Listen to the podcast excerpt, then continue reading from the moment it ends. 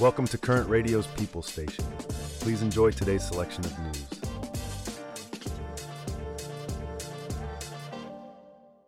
In political news today, we've lost a giant. Henry Kissinger, one of our nation's most notable secretaries of state, has passed away at the age of 100. A centenarian, that's quite a life. And what a life it was. Born in Germany, fled Nazi Germany, joined the U.S. Army during World War II. Became a naturalized citizen, got a Bronze Star for counterintelligence, then went on to Harvard for a master's and doctorate. Quite the journey, isn't it? Absolutely. And then there's his political career, serving as National Security Advisor and later Secretary of State under Nixon. He even held both roles at the same time, a historic first. That's right. And despite Nixon's Watergate scandal and resignation, Kissinger was retained by President Gerald Ford.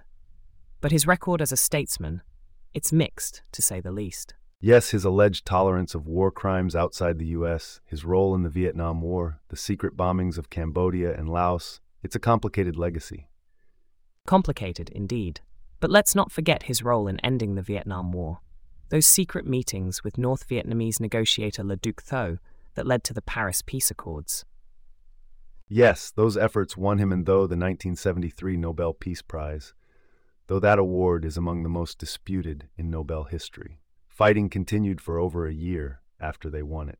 Post political career, Kissinger remained a fixture, serving on various boards, teaching, writing, even appearing in a 2010 documentary about his stance against nuclear weapons.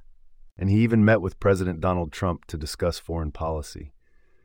In a 2022 PBS interview, he said he initially had sympathy for Trump, but became less enthusiastic as Trump's administration became more focused on confrontations.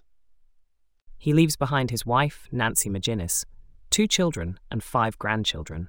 And let's not forget, he was a lifelong soccer fan. That's right. He was an honorary member of his hometown soccer club, SPV Vigeag Fürth. There's a great story about him and journalist Barbara Walters going to a game there. Yes, despite being excluded from games in his youth because he was Jewish, he returned to a standing ovation, a touching tribute to a life that was nothing if not eventful. From the life of a political giant to the life of a tech titan, let's shift our focus away from the corridors of power in Washington to the sunny shores of South Florida. While some make history in the political arena, others are making waves in a very different way. Speaking of waves, it's hard to ignore the latest spectacle that's just dropped anchor. So, Sarah, have you heard about Jeff Bezos' latest move? Oh, you mean his 417 foot long yacht dropping anchor in South Florida? Yeah, that's hard to miss. Exactly. His $500 million vessel, the Koru, is now parked next to an oil tanker and other large cargo carriers in Port Everglades. It's the largest sailing yacht in the world, right? with a trio of masts and several decks, I believe. Yes, that's right. This move comes a month after Bezos announced his relocation from Seattle to Miami. And he shared quite an emotional post about it on Instagram, didn't he? Talking about how Seattle will always have a piece of his heart and how his parents and fiancee Lauren Sanchez inspired his move. Yeah, his parents recently moved back to Miami, where Bezos lived when he was younger. It seems like he wants to be close to them and of course, he and Lauren love Miami. And speaking of Lauren, isn't there a wooden sculpture of her on the yacht? Yes, and it's not just a decoration. The yacht has become the couple's preferred method of travel. They've been seen on it during their romantic European getaway, and it was even the location of their engagement party in August. Well, when you have a 417 foot long yacht, why not? But they're not rushing into wedding plans, are they? No, they're just enjoying their engagement for now. But I'm sure when they do decide to tie the knot, it will be quite the event.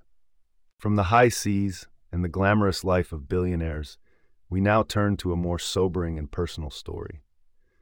Our next segment delves into a recent revelation from a renowned artist who's opening up about a life altering experience from his teenage years. This tale is not just about the incident itself, but also about the lessons learned and the journey towards understanding and growth. Stay tuned as we delve into this important conversation. Lenny Kravitz, the American Woman singer, recently opened up about a sexual encounter he had as a teenager, which he doesn't classify as assault. Yes, in his interview with Esquire, he referred to the incident as an experience and a lesson. He talks about it in his 2020 memoir, Let Love Rule.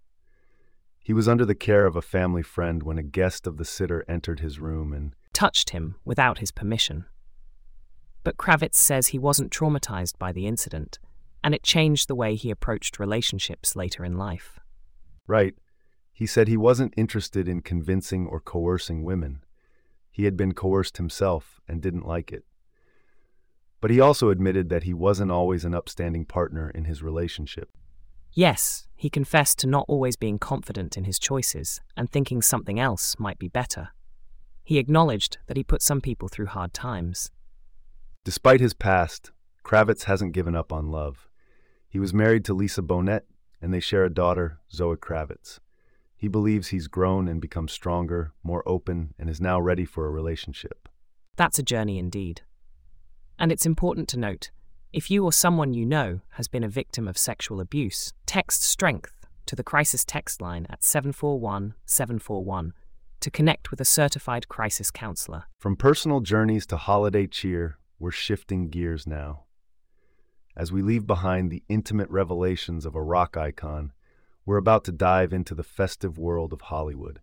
Get ready to deck the halls as we talk about a new holiday comedy that's sure to get you into the spirit of the season. We're getting into the holiday spirit early with Jennifer Garner, aren't we, Sarah? Absolutely, Alex. Garner was spotted at the LA premiere of Netflix's new holiday comedy, Family Switch. And can we talk about that red dress she had on? Oh, that sleeveless red mini dress. Yes, it was festive indeed. High neckline, layered bottom. And those black open toe heels. Not to mention the large dangle earrings. She was definitely in the holiday spirit. And it's not just about the dress. Garner is also starring in and producing Family Switch. She plays Jess Walker, who, along with her husband Bill, played by Ed Helms, gets involved in a supernatural body bever. Swap. Yes, a classic holiday comedy trope but director Joseph McGinty Nichol, known as McG, says it's a bit different this time. He spoke about the six way switch, adding a twist, and being a way to explore empathy and understanding. That's right. McG said that the movie is about understanding where the other person is coming from, whether it's your mom, your kid, your dog, or even your baby. It's a valuable lesson for all audiences. And speaking of switching bodies, Garner herself said she has no interest in revisiting her younger years.